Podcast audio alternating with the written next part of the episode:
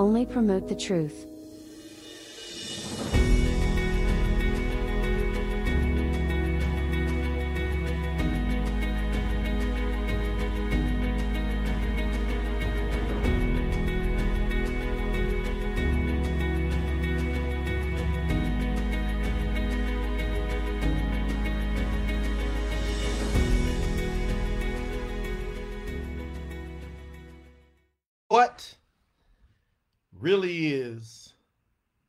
Eternal life?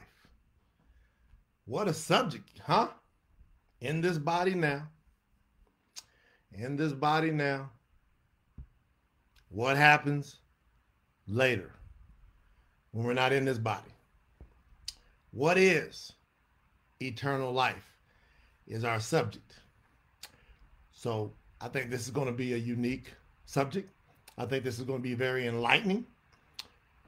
I think this is going to be very challenging because anytime I do any scripture teaching, I want to teach from the scriptures. And I want to get the earliest dated der- der- derived scriptures I can find.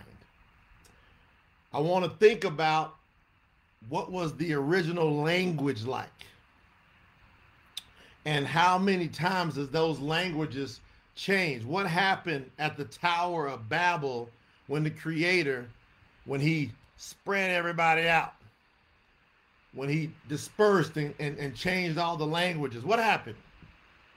And what was the languages that the prophet spoke?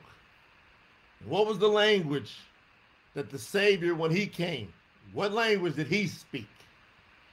You see i think that's important because we have to establish a basis for why we believe what we believe. I mean, you would agree with that? How many of you would agree that there's a reason that you believe what you believe? Now, are your beliefs your beliefs? That's the question. Like like the things you actually believe, these big subjects, like an eternal life subject. Think about that the big subject like an eternal life subject.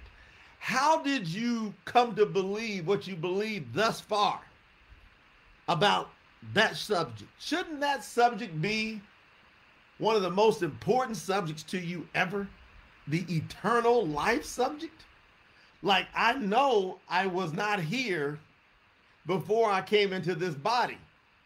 Where was I before I even got here? You ever think about that? Well, how, how did we come to be? Was it just a mom and dad situation?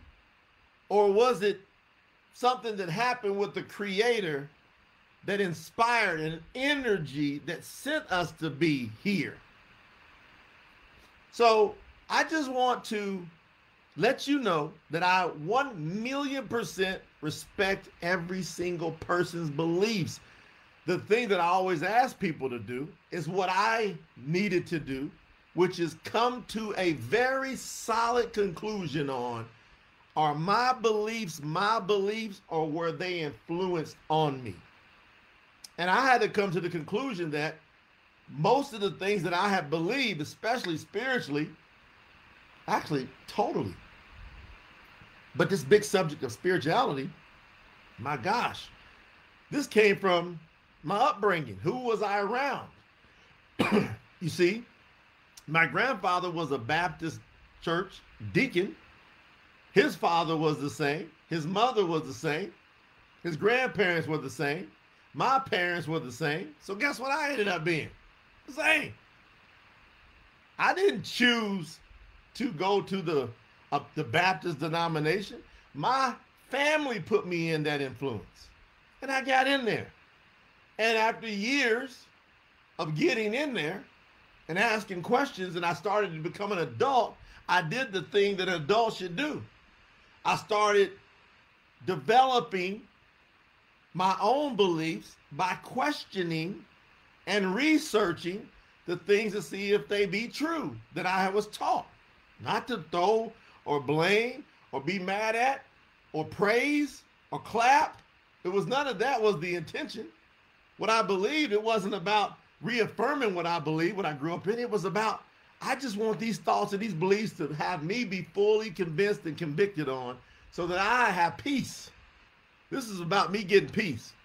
How many of you want peace? If you want peace, then you're going to have to get down in the trenches to your own beliefs.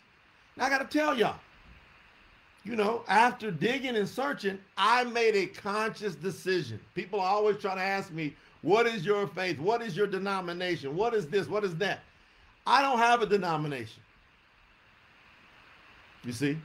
I don't practice organized religion. I just don't. Now, if you do, more power to you. That's your deal. I don't practice organized religion. Why? Because of how almost, no, because how all organized religions came to be organized.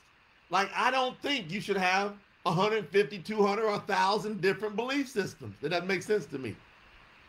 What is the, I mean, think about it. You got Baptist, you got Catholic, you got Methodist, you got Orthodox, you got Jewish. I mean, you got all these different things. Haven't anybody ever stopped to go, well, is one of you right? Is all of you right? Or is none of you right? So I decided to deal with that original thing that I started this off with. I decided to try to dig, use my mind. Is it possible? Is it possible to go and learn and start to understand these original languages like ancient or paleo Hebrew, which is what Musha, who we call Moses, what he spoke when he spoke with the creator, Abraham spoke in the Hebrew or what we call Hebrew tongue. Well, if they spoke it and it's still available, could I learn to speak it? And I learned that yes, I can learn to speak it. Yes, you can, believe it or not. You can learn it. It's just alphabet. Alphabet. Where do you think we get that from? It's from the Hebrew, from the Hebrew. So the alphabet is where the it got Latinized to where it ended up going to English. But it started Hebrew, Hebrew. And it's just got mixed down. So here we go. Started going back, started digging, started finding things. So for, for example, I'm gonna show you something. This thing is heavy, by the way. Heavy. Look at this. Ah, ah. See that? See this thing? Okay, that's a. Look at that. I don't know if that, that comes up in a light here. That's the Leningrad Codex. Okay. Why is this so important and so cool? Because I don't have to guess. Don't you want to stop guessing? You see, if I can get this down, what is this? Well, they house the original of this in Leningrad, Russia. Like, it's amazing where some of these things are housed. Leningrad, Russia, or where they house some of these. Now, this, what I have in my hands, is the oldest complete Old Testament or Tanakh in the world. It's the oldest complete, you see. And this is a beautiful, fact, oh, it's so heavy, it's hard to show you guys but I, I'll try to show you something. Look at it. You see? Y'all see that? Y'all see that? How many y'all can see that? Get up real close. Okay. So the oldest complete Tanakh. So what you got in your quote Bible, Genesis, all the way to Malachi, I got it right here, except I got it in the original tongue. And the, and and how and, and this isn't that cool? I think that's cool. How many y'all ah, sucker's heavy, man. How many y'all think that's cool? So I don't have to guess, man. Y'all know how awesome that is? I don't have to guess. Now, when it comes to the New Testament, I want to deal with the oldest I can find, which is called. Uh, so the New Testament, the the name you would be calling it is the Brit Kadash. You got to be careful calling something old and new because old means it could be gone. It's not gone. It's the scriptures. New, right, means that it's better to, to say renewed why is it the renewed scriptures, the renewed covenant, the renewed testament? because we were separated from the Creator. And when the Messiah came, it renewed us to have the ability to have a relationship with the Creator. It's very simple. So if I want to deal with, if I want to deal with the Brit Kadash, I want to look for how did the Savior speak? What did the apostles, what did they speak? How did they write? What were they doing? Now, when the Savior was here, all you got to do, guys, is look at the Passion of the Christ movie. Everybody should stop and go look at the movie that Mel Gibson did called The Passion of the Christ. Now, let me tell you why it's so important. Because he did that movie, he wanted to be as authentic as possible. And so he did it in the tongue that they spoke in when the Savior was here, which is the Aramaic tongue. What's the Aramaic? It's the slang of the original Hebrew. When they got when the when the people of Yasriel, right, the Yahudim, who people call Jews, which you gotta be careful with that. Because not everybody says they're a quote Yahudim is really a Yahudim. There's different divisions. There's Pharisaic, Sadduceic, Yahudim, and then there's Nazarium, Yahudim.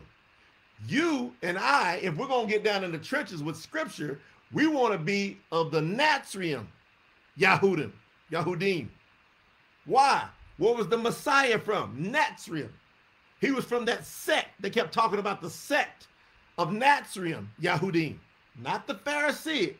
Pharisaic or the Sadduceic. We don't want to be dealing with that. Why? They go bring in things like additional writings that contradict a lot of these writings. So, what did they speak when they were here? Show you something. Okay, I'm gonna go. I'm gonna look at Matthew, for example. So if I go to Matthew, this is Matthew chapter 24. You see this? That's Matthew chapter 24. How many y'all see that? In the what? That's in the modern Hebrew, which is really Aramaic or Aramaic writings. You see? Now, why would I want to use this as opposed to relying on a Greek text? Well, they didn't speak much, if at all, Greek. Greek was the influence. It was like Greek back then, from a commerce and a business standpoint, is like the USA today. So it had a lot of influence on things, even scriptural things. So I want to deal with this though. Now, this one I got in my hand. This is from the Peshitta text. And I've researched it back. And and these texts here are st- it's some of the originals coming out of still over there in eastern parts of Africa where they they have traced it back to where Kepha, Peter, right? Yahukanan, Yahukanan, John, where they went and established assemblies, who people call churches, wrong name, assemblies, kahals, ecclesias. If you're going to use Greek at all, be ecclesia. These words are important, you see.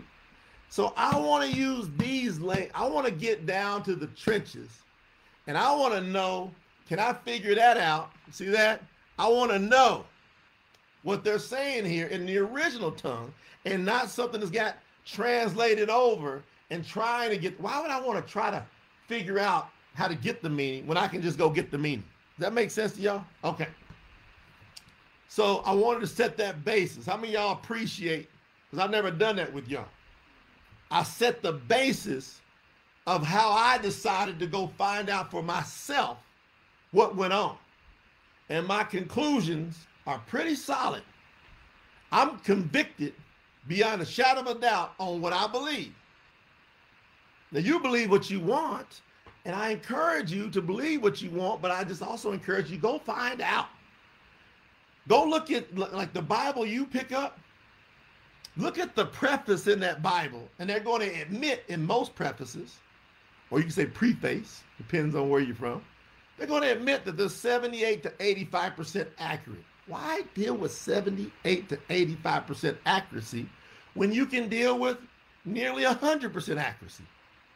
See, that didn't make sense to me. It just requires some extra effort, yes. You're going to have to dig more, But you can get there. So I'm coming to you today to speak on the subject of eternal life based on the premises of orig- the originals, you see. I'm talking about the originals. There goes the book of John, right? So there goes, that's Yahukanan. See, these originals, right? I'm not talking about hoping, guessing. I showed you back there.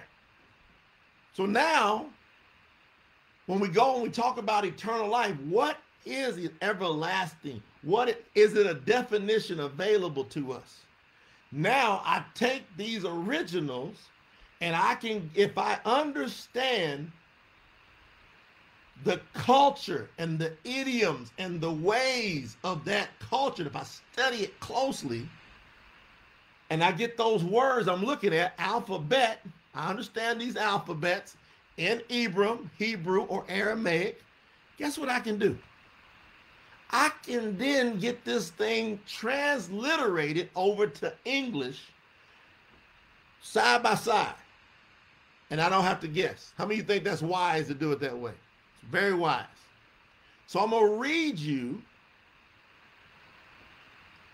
some translations that's come from these original texts.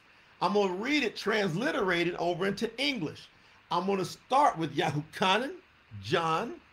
His real name is Yahukanan, which means Yahuwah is grace. And I won't speak in generic terms when it comes to the creator. I'm going to call him by his exact name. You don't have to guess, you don't have to question. It's four Ibram vowels. Yod, Hey, Ua, Hey. Pronounced Yahuwah. If you know who the prime minister of Israel is now, Benjamin Netanyahu, that last three letters of his name, Yahoo, is the is the first three letters of the creator's name. Yahoo. And that second letter of the last three letters of the prime minister's name is Ah. And the fourth letter is an Ah. So I can go Yahoo, Ah. Simple. Third grader can understand it. We don't have to have no debates. We don't need no Masoretic vowel points, confusing people. We don't need to get thrown off and chased down some rabbit hole trying to wonder is, is, is this the translation? Is it Yahweh? Can't be way. Can be. Can't be. No W. Double U. Can't be Jehovah. V. Can't, can't have the V. That's not a vowel. That's a consonant. Right? Can't be Jehovah. Oh, no J around. About 500 years ago. Can't be that. We don't have to go through the games. We can just sit there and go, all right, I got it. Look at Benjamin Netanyahu, the prime minister. Look at the last three letters of his name. They're the first three letters of the creator's name. We don't have to guess. And we take that second letter of the last three letters, and it's pronounced Ah. And it's on the fourth letter of the creator's name. Ah, Yahuwah. Third grader can understand that. That's why the Savior said, unless you come to me as a child, you will no by, by no means enter the kingdom of heaven. You go try to confuse this, you're not going in. That's what he said.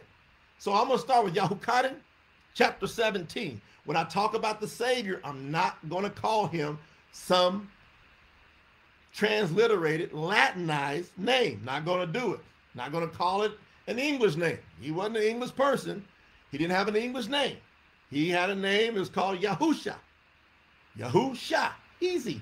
First three letters of the Father's name, and his first three letters, same. He said, I come in my Father's name. Easy to understand. The last two of his name is a shin and an in, which is pronounced sh, ah. Easy. Yahoo, sh. Ah, ah, ah, ah, uh, a shin, sh. Yahoo, sh. A shin, sh. A in. Yahoo, ah. Yahusha. Easy. So I'm going to say their right names. I ain't going to call them Lord. I'm not going to call them God. I'm not going to call them anything other than their names, or if I do call them a title, I'm gonna give them the Ibram Hebrew title. So I'm not messing around. The deity that I'm talking to knows exactly what I'm talking to. Here we go. Yo, it. 17, John 17, 1 through 3. We're gonna get a definition of eternal life. Here we go. Yahusha, the Messiah, said these words and lifted up his eyes to the heaven and said, Father, the hour has come. esteem your son, so that your son might esteem you. You, as you have given him authority over all flesh, that he should give everlasting life. Uh oh, we hear it. Now, the subject from the Savior's mouth comes up that we are very interested in. Oh, yeah. He said that he, the Son, should give everlasting life to all whom you have given him. And then the Savior does us the greatest blessing ever that we should all be clinging to if we're going to go all in on this thing called spirituality and believe there's a creator and a savior. If you're going to believe there's a creator and a savior, don't go nine tenths of the way. Don't go 70%. Don't go 98%. Go 100% because you can. Don't get caught up on the traditions of men. Go on. Let's go. The Savior gives us the definition here in verse 3. 17 3. Yahuchanan John 17 3. And this, he's specific, is everlasting life, eternal life. He defines it. He goes, and this is everlasting life, eternal life, that they should know you, Father, the only true Aloha. Aloha means mighty one, supreme deity. That's what Aloha means. That they should know you. Everlasting life, he defines it as that they should know you, the only true Aloha, and just two parts. And Yahusha, Messiah. He called, he says, he speaks to himself who he's talking about. He says, and Yahusha, Messiah, whom you have sent. We don't have to look around. We don't have to have no preacher tell us this. We don't need to have no scholar tell us this. The Savior himself told us this. And I'm telling you, if the apostles were here, the closest things to their writings is from the Peshitta. And it's right in here. You see? Don't have to guess. Don't have to wish. I can go right here to 17 Yep. I got it right there. All right. I got it right there, right there. But what I just read you, verse 3, is right there. Got it. Don't have to guess. Don't have to wish. There she rose. He said, and this is everlasting life. From the Aramaic Hebrew, the Savior said, and this is everlasting life, that they should know you, the only true Aloha, and Yahusha Messiah, whom you have sent. How y'all feel about that? Y'all talk to me. Come on, give me some feedback. Give me some energy. Let me know that that is exciting. If you are going all out for the truth, aren't you happy you have a definition of what eternal life is? That all you got to do to have eternal life is you got to know the Father and the Son, Yahusha, whom he sent. Now, how do we know him? How do we know him? Is there a definition of how we can know him? Yes, right out of these texts. Ain't got to guess. We go over to first Yahuchanan. It's amazing that Yahuchanan is, is the one busting these things out.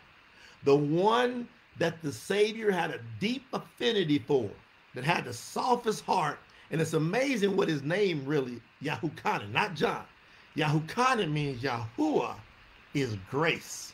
Isn't that amazing? That John's name, Yahuchanan, had he's graceful. So yeah, first Yahuchanan, chapter 2, verse 3 through 5, he's gonna tell us how to know the Father and the Son. Here we go. Ready? Yahuchanan says, in verse 3, chapter 2, verse 3. First, Yahuchanan in chapter 2, verse 3. And by this we know that we know him. Now he starts out saying what the Savior said, who Yahuchanan was setting side by side with, listening, watching, observing, witnessing. He's giving you an eyewitness account of exactly how to know him because he's been with him. The Savior loved him. So he said, and by this we know that we know him. If, see, it puts an if there. You got to do something. If we guard his commandments. Oh my gosh. And by this, so we get a definition of eternal life. And now we get, it says you got to know him and the son who he sent. And now it says, well, this is how we know that we know him. If we guard his commandments. Then he says to the next verse, he says, in case there's any confusion, the one who says, I know him. You got a bunch of people say, Oh, yeah, I know him. You know, I talked to him. I I talked to him. You got a lot of people like that. I used to be like that. I used to be like, Oh, I know him. I know him, but I wasn't guarding his commandments. So this was for me when I wasn't guarding his commandments. And this is for anybody else John is talking to. If you're going to believe in the scriptures, here we go. He says, The one who says, I know him and does not guard his commandments is a liar. And the truth is not in him, it's not in that person. So if you say you know the Father and the Son and you don't guard his commandments, it says you're a liar. The truth is not in you. So then you don't have eternal life. Keep going. Verse 5. But whoever guards his word, his commands, truly the love of Eloah, the mighty one, has been perfected in him. By this, we know that we are in him. It says the evidence that we know him, that we have eternal life, that there's some evidence, there should be some evidence of that. It should be some fruit coming out of us that would prove to us that we know him and that we are in him. It's telling us right here. All right, keep going. Yahukan is still rocking. Go down to verse 24. So I'm sorry, chapter 3. Go over to chapter 3 of First Yahukan John 3, verse 24.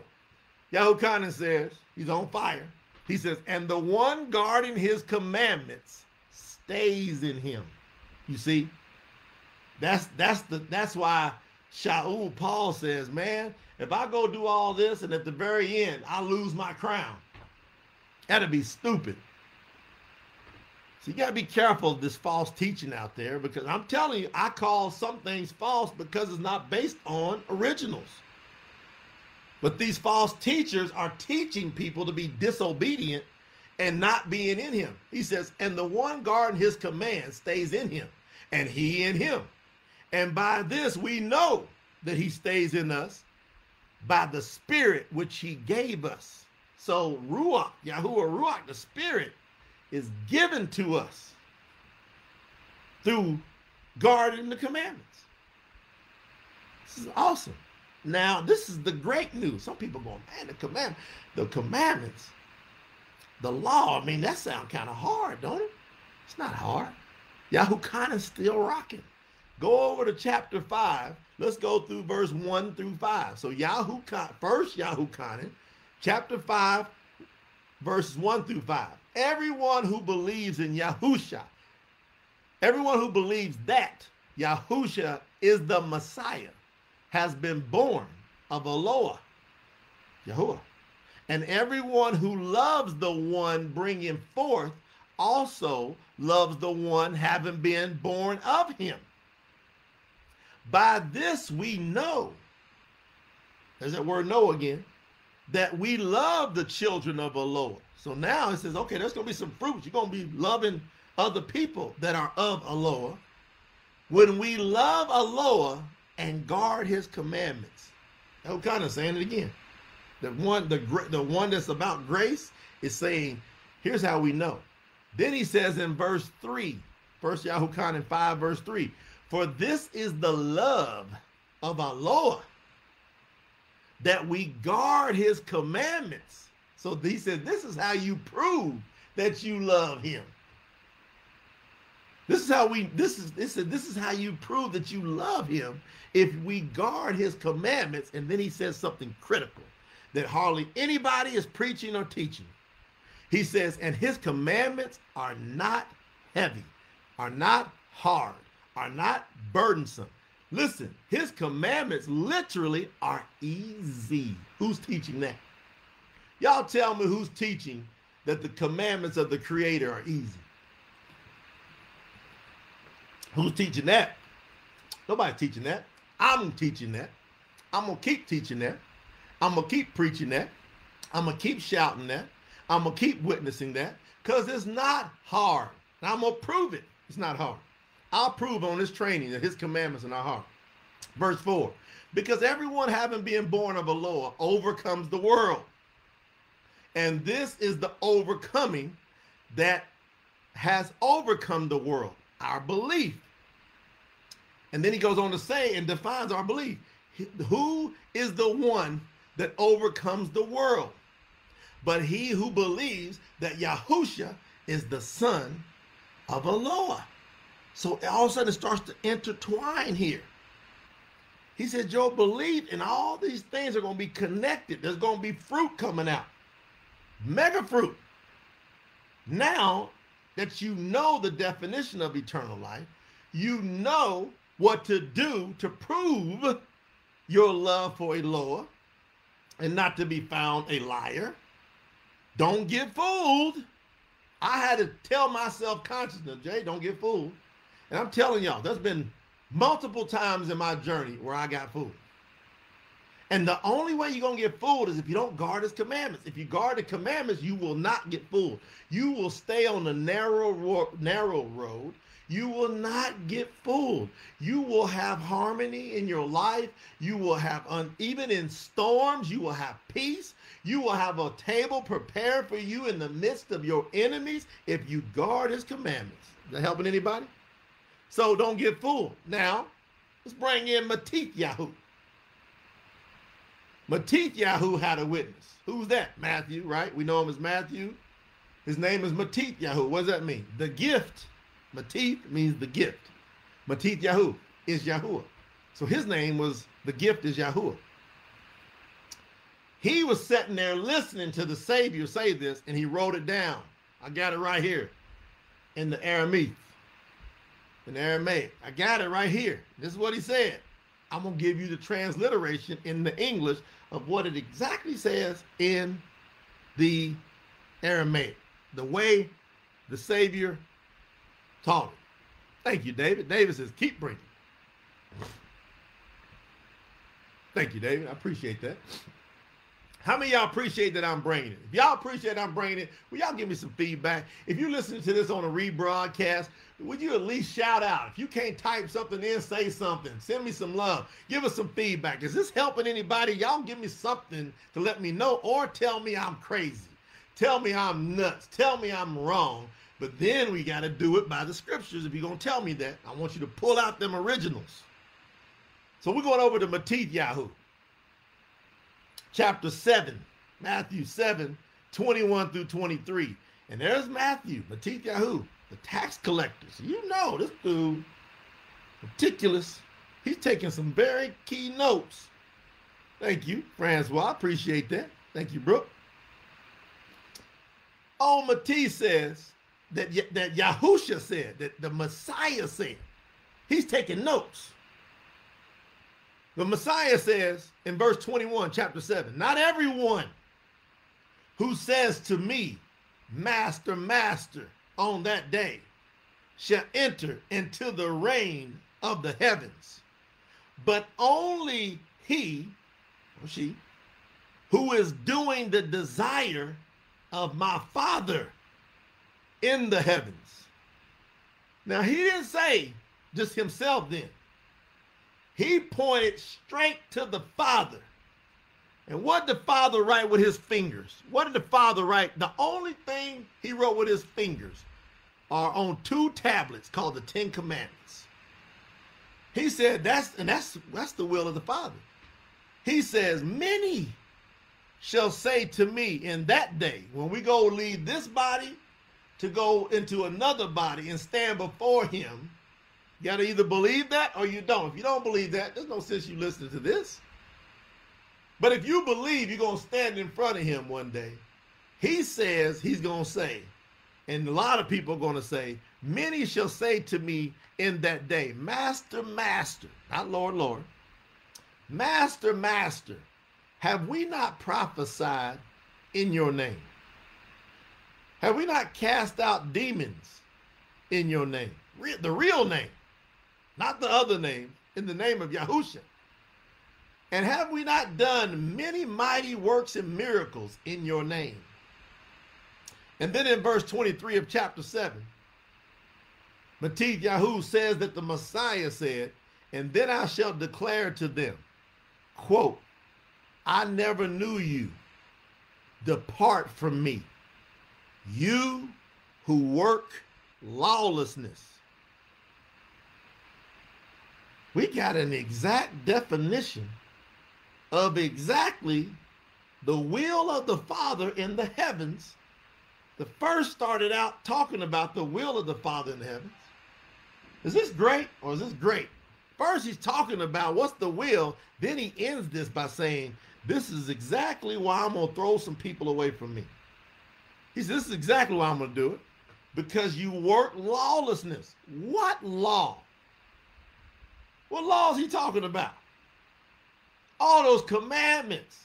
Oh, when Yahukanan said the one who don't guard and keep the commandments is a liar and the truth is not in him. And then the Savior backs it up. I actually said it first, and Yahukanan and Matithyahu are saying, We are witnesses to this. We telling y'all, don't get things messed up. We are telling y'all what we saw. And I'm telling y'all, I got some of these early writings that are still guarded over there in Eastern Africa. Now watch this.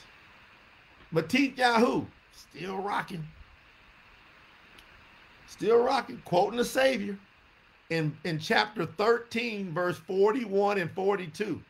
The son of Adam, Yahusha, shall send out his messengers in that day, and they shall gather out of his reign all of the stumbling blocks and those doing lawlessness, and shall throw them into the furnace of fire, where there shall be wailing and gnashing of teeth. You got to figure out if you believe that if you don't believe it. Some people do, some people don't. I don't want to take no chance on that one. I'm just telling y'all how I feel. I don't want to, if that could be right, I just don't want to take a chance on messing that one up. So he said that people that are stumbling blocks, who is that? The people that are teaching that the law is done away with. And there is a law that's done away with, but not all of it. Not them two big tablets. Oh no, they're eternal, man. The Savior said, now one jot or one tittle will be blotted out from the law, from the Torah, until heaven and earth pass away. Look at this. And when's heaven and earth gonna pass away? He's gonna do a new heaven, a new earth. Watch this. Then Yahukanan comes back in the picture in my study. And I bring him back into the picture because I want it defined clearly so nobody is guessing. We don't have to guess. Because what's this law he's talking about? Okay, in First Yahukanan chapter 3, verse 4, and we're going to go through verse 10. We're going to read here. Ready? First, there goes Yahukanan. Chapter, First Yahukanan 3, 4. Everyone doing sin also does lawlessness. So we know if we got any gumption about our spirituality, that there's a thing called forgiveness of sins.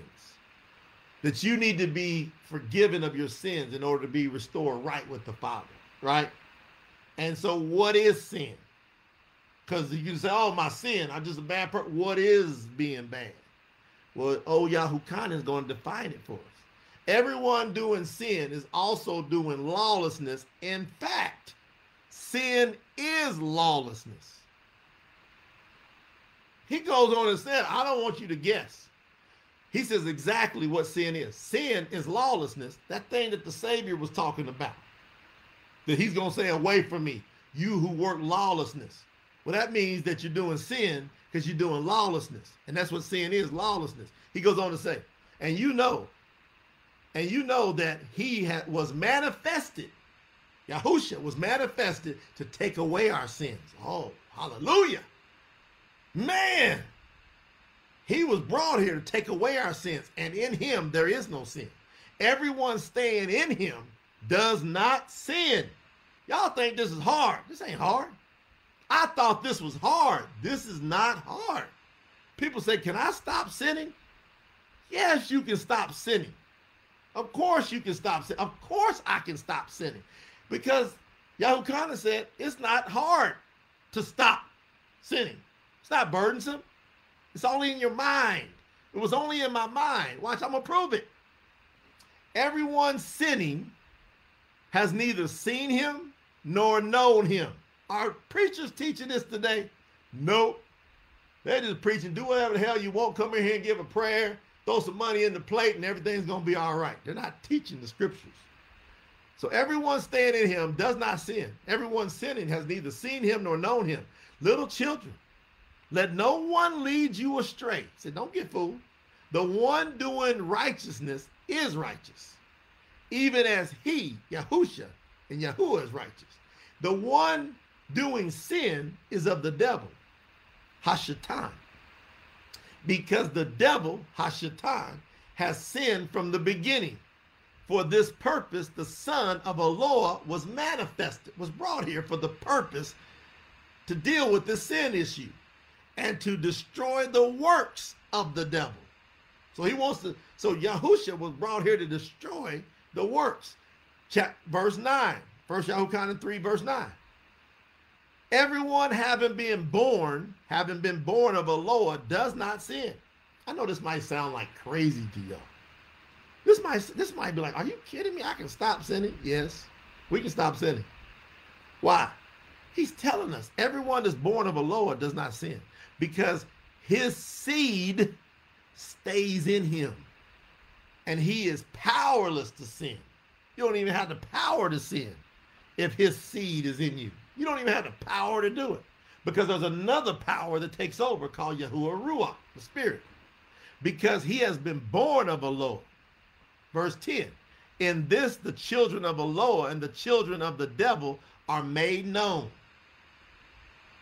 So he says, everyone not doing righteousness is not of Yahuwah, the Eloah, neither the one not loving his brother. There it goes. Love Yahuwah with all your heart and love your neighbors yourself. Well, on those two hang all Ten Commandments. It doesn't say that the Ten Commandments are done away with. It says on those two things, words that the Savior said, all ten are hanging on them. They're there. Okay? Now, what I want to do is I want to break this down to where nobody has it, the doubt is going to go away. We're going to melt some doubt away. We're going to give people some hope. We're going to show them that they don't have to sin. They don't have to get caught up in confusion. We have a website that I encourage you to read that contains decades of research called promotethetruth.com. You should check it out. I'll type it in promotethetruth.com. I'm gonna go over there, and if you happen to have another computer, a phone, or something like it, something else you can look at. I don't, I don't think you should look away from the screen, but I think you should kind of go with me if you, if you're here. I'm to go over to where it says Yah's covenant, and then it says Ten Commandments, still in effect, part one. So the second link underneath Yah's covenant is Ten Commandments, still in effect, part one. All right, now.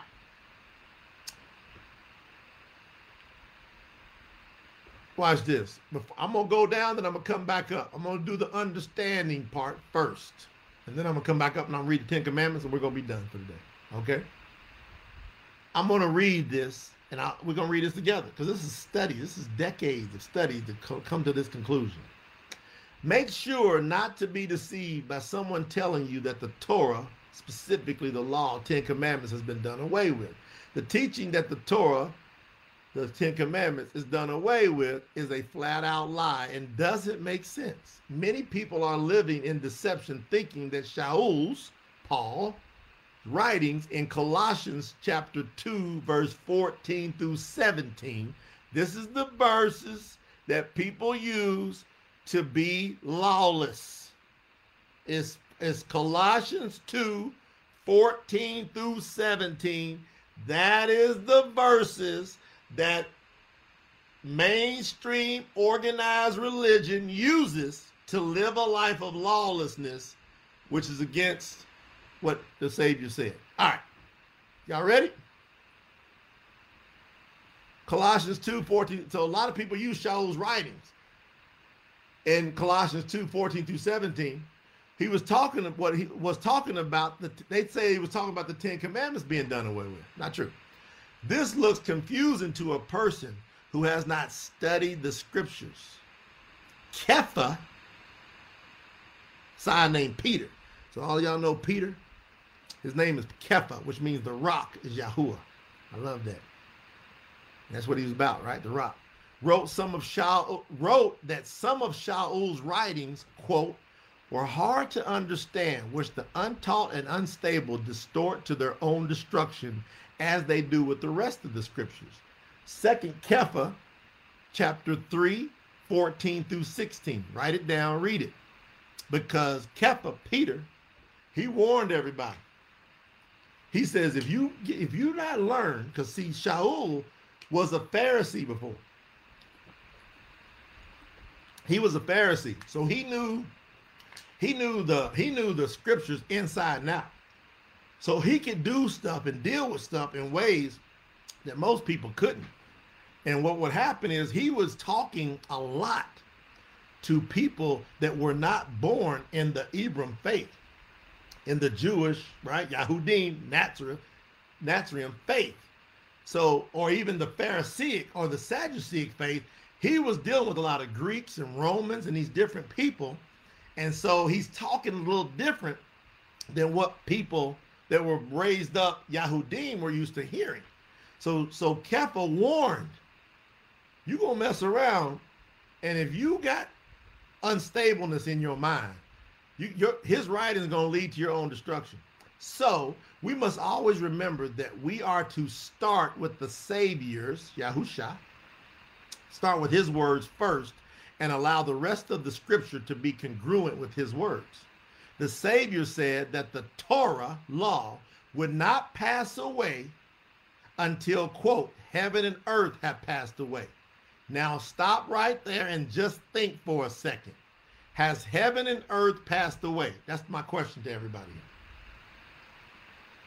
I'll give you a second. Let's answer that question. Has heaven and earth passed away? Yes or no? Comment if you can comment. Okay, it's obvious we're still talking. So if you are reading this now and you're listening to me now, then the answer is no. So if heaven and earth haven't passed away, then the Torah, Ten Commandments, still remains. Okay? Thank y'all for the feedback. To clarify what Shaul Paul was writing in Colossians 2, let's take a look at a quote out of the book by Lew White, who's a phenomenal teacher and scholar. See, I've been around this teaching quite a long time. Lew been around longer than me. And I have a tremendous amount of respect for Lew White, L-E-W, White, W-I-W-H-I-T-E. Lew White has a book called The End, End of Days, dash, in the Twinkling of an Eye. Everybody should read it. End of Days, in the Twinkling of an Eye. He states on pages 81 and 82 of the book, he states, quote, Christians have taught for centuries that the law has been done away with and that we now live under, quote, grace. He goes on to say, the ceremonial laws, which were daily sacrifices, pointing to Yahusha's one time atoning death, were brought to a crashing halt since they served as our temporary covering for sin and reminded us that we are sinners. We're sinners. Daily, weekly, and annual ceremonial laws had to be performed. Yahuwah had that, had that code. Yahusha fulfilled even the drink offerings by taking, taking the sour wine, quote, vinegar, from the sponge as he was dying and nailed to the stake. Not the cross, the stake. If you go study this, he wasn't done, he wasn't like this. He was like this. Each ceremonial law was hostile to us, as it's talking about in second, I mean in Colossians 2. So those were the ones that were hostile towards us, while the commandments could never be hostile to us. Now, check out this part of Lew's book, which explains it clearly from the scripture. Quote, this was the law outside the ark, while inside the ark was the covenant itself, Ten Commandments. What was outside the ark was impermanent, not permanent, and passing away. Inside the ark was the covenant, Ten Commandments, which is a lamp for our feet and a light for our path. The ceremonial law was placed beside or outside the ark, not inside. Deuteronomy, Debarim, the real name Debarim 3126, Deuteronomy says, it states, quote, take this book of the law and place it beside or outside the ark of the covenant of Yahuwah, your Eloah, that it may remain as a witness against you. So when you read in Colossians 2, Paul uses the exact language to identify the ceremonial laws that Yahuwah is talking about. He said, You're going to take these laws, you're going to put them outside the Ark of the Covenant. Those are going to be a witness against you. It's going to be tough. Imagine doing all those sacrifices. So when Yahusha came, boom, now watch. So in Colossians, it says, having canceled out. So comparing the text above with Colossians 2 14. That's what all these false teachers use to get people to be lawless. Comparing the above text with Colossians 2 14, we can better comprehend which law was taken out of the way. Quote, Paul says, Shaul says, having canceled out the certificate of debt, notice he didn't say law, he said, having canceled out the certificate of debt consisting of decrees against us, which was hostile to us, he has taken it out of the way, having nailed it to the stake. Okay. Not nailed. When people say the cross, is the stake. But anyway, that's what was nailed. He's saying these sacrifices of all these lambs and these goats and these bulls, you ain't got to do that no more. If you believe in me, I'm your sacrifice, Yahusha said. There you go. Simple. The ceremonial law was never referred to, never as the covenant. Never was the ceremonial laws ever referred to as the covenant. But the 10 words, 10 commandments, which are inside the ark, are the covenant. And it's a love covenant. So I go on right here. Debarim, sign named Deuteronomy, 3126, as quoted above, says, Take the ceremonial laws and place them beside or outside the Ark of the Covenant. Then in Shema, means listen to Yahuwah, sign name Exodus. I want y'all to check, write these down. I want everybody to type these in. If you can type or you can write. If you're driving, hold on, wait to get on till you stop. But I want you to put these down. Then in Shema, sign name Exodus, 25 verse 15. Shema, Exodus 40 verse 20. Second Chronicles 5 verse 10. Second Second Kings, Melachim is Kings, cha- chapter 8 verse 9. All them say that the Ten Commandments, the two tablets of stone witnesses, were what was placed inside the Ark of the Covenant. There you got it. Scripture itself tells you what's in that covenant. It's eternal, it's inside the covenant. When we look at the above quotes from Lew White's book, it should clear up a lot of confusion and, and lawlessness that has taken place over the centuries.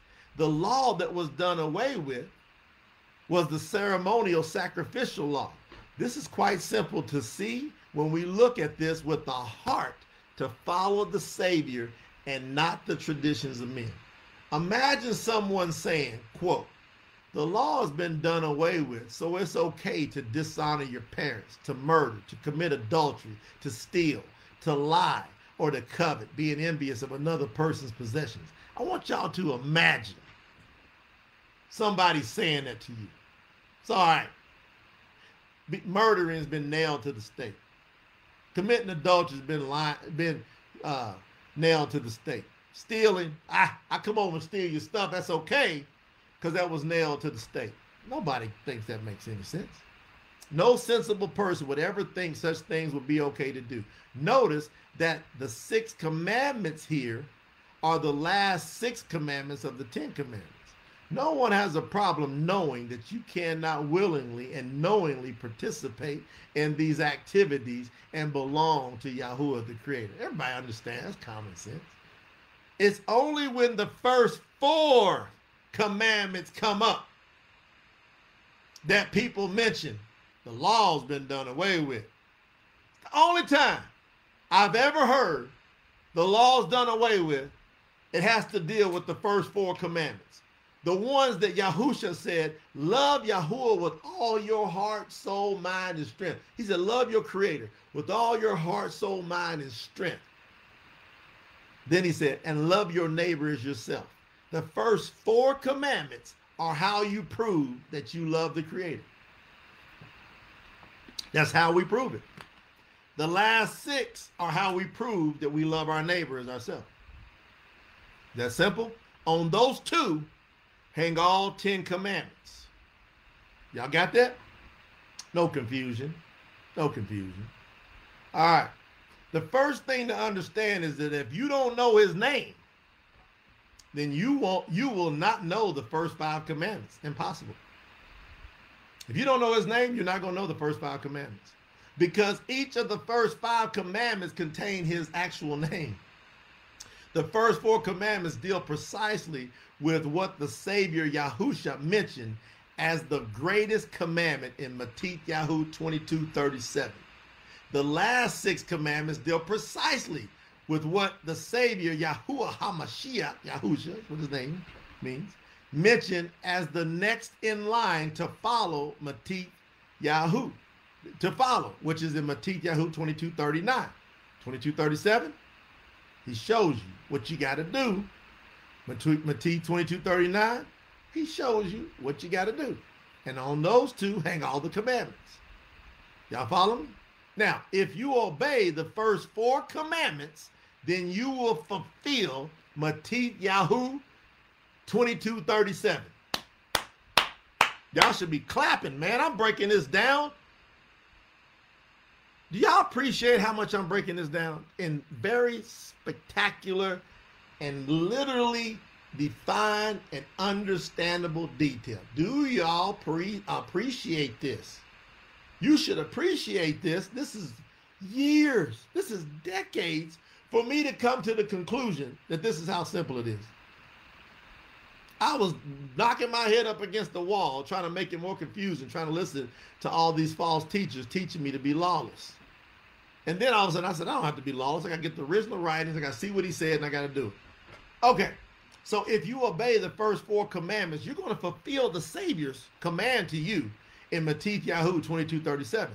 If you obey the last six commandments, then you're going to fulfill Matithyahu 2239. Loving your neighbors yourself. It's as simple as that. No confusion. Third grader can understand this. Wow. Thank you, Scott. Scott wrote, This is amazing information. Thank you so much for bringing it. Man, we gotta love. This is me loving y'all. If I didn't love y'all, I wouldn't take this time. By the way, today's the, the Shabbat. And it ain't what you think either for most people. Some people know how to keep the calendar right, but I'm telling you, I'm just taking this thing and breaking it down to where a third grader can understand it. The first four commandments will surely test your love for the one and only creator, Yahuwah. Oh, yeah, we're going to be tested on this, and it's not hard, but it's a test. Our greatest act of love that we can show our show the creator, our the savior and the creator, Yahuwah, is obedience. That's the greatest act of love. Just obey, and it ain't hard. Now, some call obeying our creator and savior legalism. They do this out of not being taught correctly and or willfully being disobedient which the scriptures calls what? Come on, class. What's the scriptures call that? Lawlessness. Simple. Let us take a look at what it says in Matthew 7:23 again. And then I shall declare to them, I never knew you. Depart from me, you who practice lawlessness. What the Savior said. It couldn't be more plain. Those who say that the law has been done away with are workers of lawlessness. These folks will not see eternal life, but rather the forewarned, forewarned, warned wrath of Yahuwah. He said he's going to do it. We can believe it or not. We don't have to argue with each other. We can still love on each other. We can still respect each other. And we can decide if we're going to believe that Yahuwah is going to break this down this way or not. We don't argue. I'm not arguing with anybody. By the way, I'm not going to argue with a person ever. I'm done with that. I used to do that back in the day. It's not worth it. Love on people. Tell them the truth. Keep it moving. If you're going to follow the truth and have scripture as your basis of truth and the way you live, then you will have to learn to love those commandments, the Torah. His law is not burdensome, as it says in 1 Yahukanan 5 3. 1 John 5 3. The scripture says over and over that we are to keep and guard his commandments. False teachers have taken one or two of Shaul, Paul's quotes, and distorted them to what? Their own destruction, and leading many to the destruction with them. They keep leading people with them. Are you going to be? Get some of this chapstick on my lips. Are you guys going to be one of the people that get led astray when you all you got to do is keep this thing simple? Don't be deceived. Learn his ways, which are outlined first and foremost in his Ten Commandments. Once a person gets and lives the first four commandments, then everything else gonna fall into place. As they accept his commandments, they will be they will be given eyes to see. Without accepting his commandments, one will remain blind to the truth and will be sent a delusion so that they're going to actually believe a lie, as it says in Second Thessalonians chapter 2, verse 9 through 12. If you don't love the truth, you're going to get a lie sent to you. Folks, this is not our opinion. It is based solely on scripture. Important. You cannot be saved just by obeying the Ten Commandments. I know some of the people watch just go, ah, that's that legalism Jay's saying right there. No, I'm not. You cannot. I'm going to clarify it. I put big old bold letters, capital. You cannot be saved just by obeying the Ten Commandments. You can't work your way to eternal life. Can't do it. You obey because you are saved and have eternal life and have the power of Yahuwah Ruach, the set apart spirit, to obey. It's what proves you got the spirit. It's what proves you're saved. Make no mistake about this. You cannot obey and have his truth in you if you don't first repent and call on his one and only name for salvation. Did I make that simple? So what's my steps? Somebody's going, so what's my steps? Okay. The scriptures give the definition of sin. No one who is in sin will see eternal life. All right. What is sin? Lawlessness. Okay. So now I go up to the commandments and I say to myself, have I broke these commandments? Every one of us have. And I got to stop doing it. I got to call out to Yahusha for dying for me and accept his payment for breaking these commandments. What's the first commandment? I am Yahuwah, your Eloah, who brought you out of the land of Mitzrayim, out of the house of bondage. You should have no other Eloah before your face. You can't serve three, four, five. You can't be calling on God. You can't be calling on Lord. You can't, because you're calling on somebody else. He starts out the first three words of the first commandment. I am Yahuwah. He tells you who he is. And then he says, You're Eloah. He says, Your quote, God, your mighty one, that's me. Who? My name is Yahuwah. I love how he broke that down. I am Yahuwah. So you got to say, if I've been didn't get that right, that's how come you repent. Number two, you shall not make for yourself a carved image, any likeness of anything that is in the heaven above, or that is in the earth beneath, or that is in the water under the earth. You shall not bow down. This is great. Hold on one second. You shall not bow down to them nor serve them. Well, a whole bunch of people. I was really guilty of this one. And y'all gonna be shocked what he means here. You shall, because most everybody you know has broke the heck out of this one. You shall not bow down to these carved images, right? Nor serve them. For I, Yahuwah, your Eloah, am a jealous Eloah, visiting the iniquity, sin, of the fathers upon the children to the third and fourth generations of those who hate me. He says, You hate him when you do that. When you serve a card, when you bow down to a carved image or give it respect, he says you hate him. He said, But I'll show mercy to a thousand generations to those who love me and keep my commandments. Oh, he said, I'm going to show you grace and mercy if you keep my commandments. That's how he says you're going to know that you love him. Now, what's these carved images? Y'all going to be shocked at these carved images. Did y'all know a cross is a carved image? You know how many people, man, they put so much homage on a cross. People wearing crosses. People got them up in the house, right? You see people grabbing them and praying on them. He said, look in the first, you shall not make for yourself any carved image or the likeness of anything that is in the heaven above. You don't get no birds. You don't make none, you don't need to make nothing that has an image to it. Or the earth beneath, anything on the earth, animals, trees that you put steak, steel, or in the water. How many times you see people got these fish? And they say, oh, that's the sign of the, you know, the, of, the, of the Savior. That ain't the sign of the Savior. That's the sign of Ictus, Ictus, the fish god. That ain't the Savior. Now, how do we know he's serious about this? Because when Moses, Moshe, Musha, was with him, he told Musha, when you were with me on the mount, you saw no form. Therefore, do not, under any circumstances, make any type of image unless you think that thing has power. People think a cross has power. Look at them movies, uh, the vampire movies. They say they pull out the cross like it's got some power. Water, holy water. That water ain't got no power. Man, Bailey hit a big one right there. Trees. You got a big one coming up. Christmas trees. He says, don't you bring that tree into your house. What do people do? They go drag a tree and bring it in the house.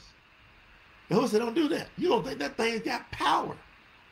Who said, I didn't tell you to celebrate any birth of anything. Where do you see that in the scripture? To celebrate his birth.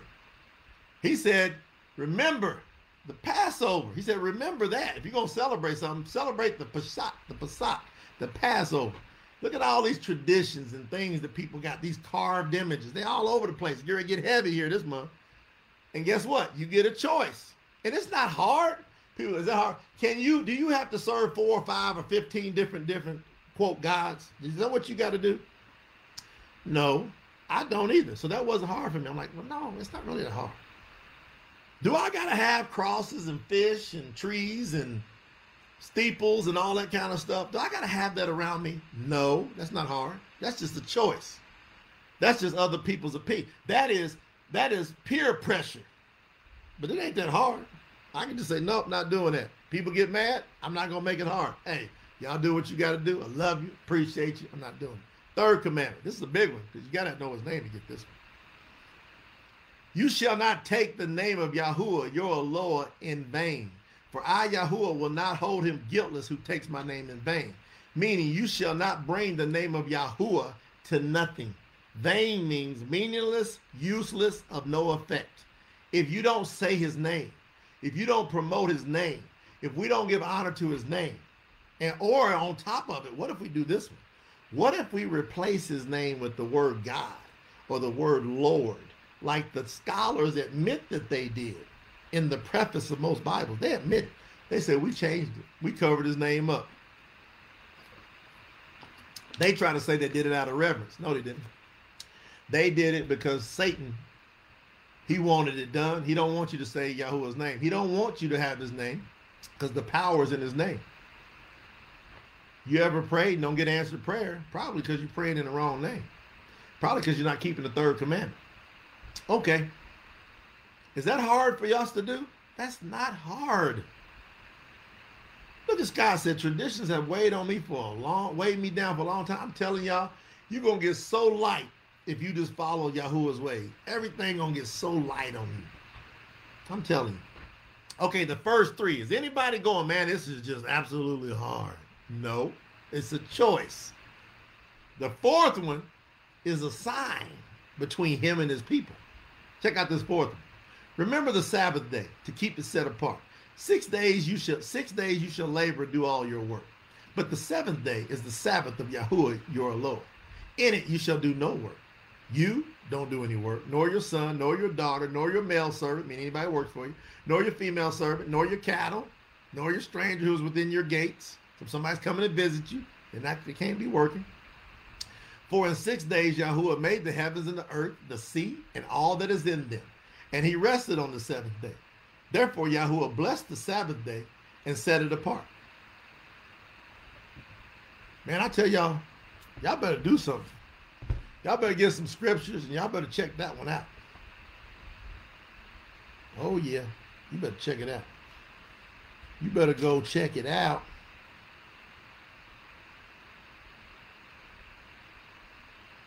I'm looking at some scriptures right now.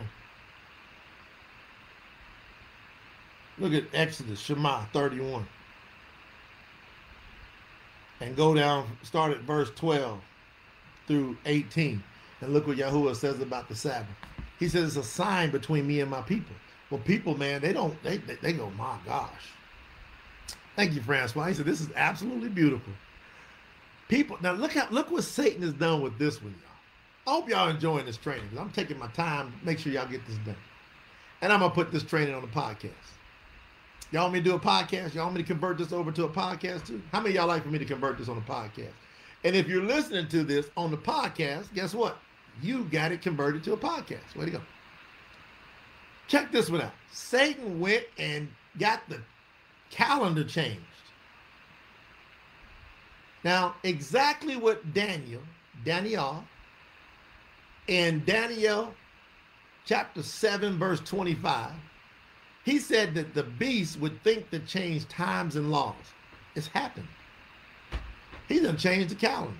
This calendar that we got now is a Gregorian calendar. It's named after Pope Gregory. That's who it's named after, the Pope. And it's not based on the Creator's calendar. The Creator in Genesis, Bereshah, chapter 1, verse 14, said you keep time based upon the moon and the sun. He said that's how we're to keep time. That way, no man man can't reach up there and turn and, and, and mess with the sun and the moon. Now, moon comes from the word month Munth. This originates from Munth. And so when you read in the scriptures from one new moon to the next new moon, that means from one new month to the next new month. Yahuwah did it that way because he knew they're going to change the calendar. So in order to keep the Sabbath, you got to know when the seventh day is. And Satan says, oh, ever since time has been around, it's just been on a continuous seven day cycle. That's a lie. It's a lie. So go to promotethetruth.com and I want y'all to look at the tab called under appointed times and then calendar of the creator. And we tell you exactly how to keep time. Nobody can fool you again. And right now we're building an app that watches the sun and the moon so that you can just download the app and it'll be for free. How many y'all like that? It'll be an app that you'll have that watches the moon, watches the sun, tells you what day of the real the real day of the month is, what's the real month, so that you know how to keep Sabbath without a doubt. Y'all like that? All right. So like today, it just happens to be the Sabbath. This is the seventh day of the real week. On the Roman calendar, Gregorian is saying it's the first day. Now, when the new moon sets, the new moon's going to set, that'll be new moon day. Then all of a sudden you go seven days after that, it's going to be the Sabbath, and it's going to happen four straight times, just like that. Then there's going to be a translation day where the moon's completely dark, and then it's going to show a sliver going into a sliver. That's a new month. Then you know seven days later. Now on the Gregorian calendar, the, it could be sometimes on a Monday, sometimes on a Wednesday. It could be different days. That's why you guys are going to have to make your mind up. Are you going to follow Yahuwah? It's not hard. People go, what about my job? Well, you're going to have to get in occupations that allows you to keep the Sabbath. That's not hard. That's, that's a choice. All right, the first four commandments did it. You can see those are your testers, but they're not hard. The next six for sure ain't hard. The fifth commandment, honor your father and mother, that your days may be long upon the land, the earth which Yahuwah, your Eloah, has given you. You got to honor your mother and father. Don't be arguing with mom and daddy, even if they're buck wild. Just respect them, give them some love. Give them. Me and my mom and my dad, we've had challenges for years. I've said, no, I'm not being disobedient to Yahuwah.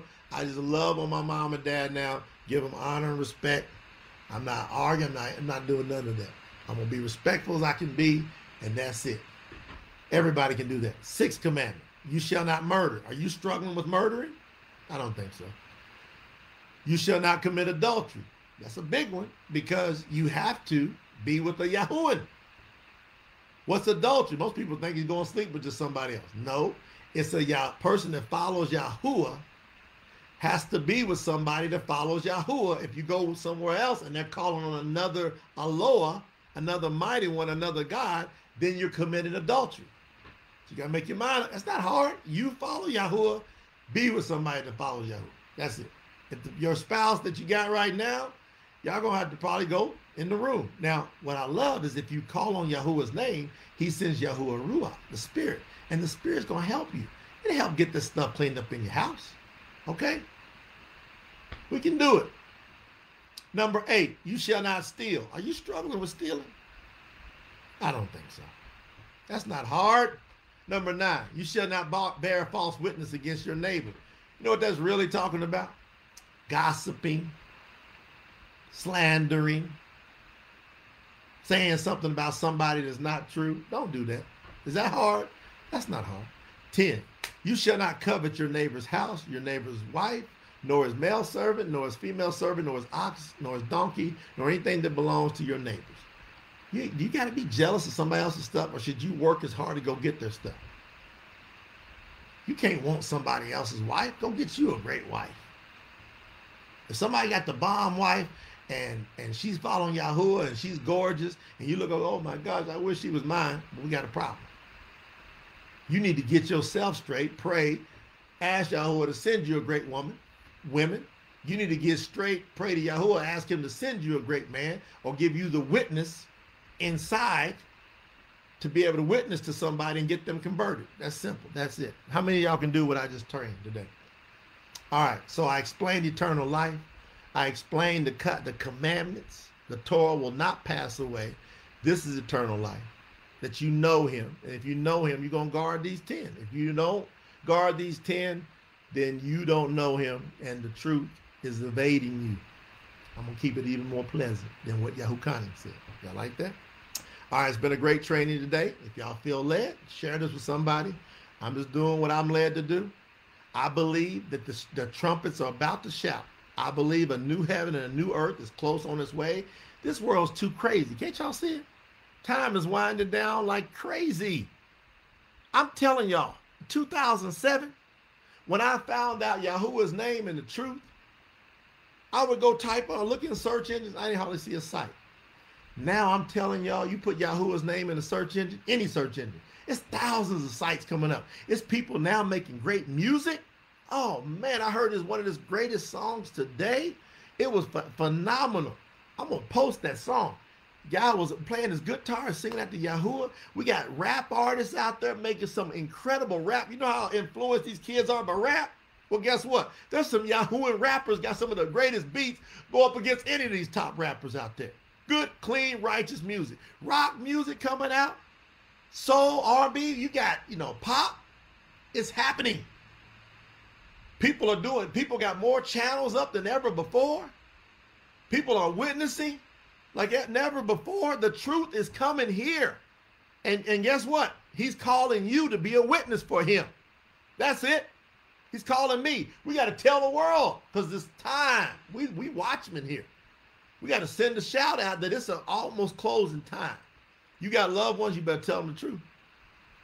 I love y'all. That's why I told you the truth. And with that, promote. the truth. Y'all have a great day. All right. Bye bye. Only promote the truth.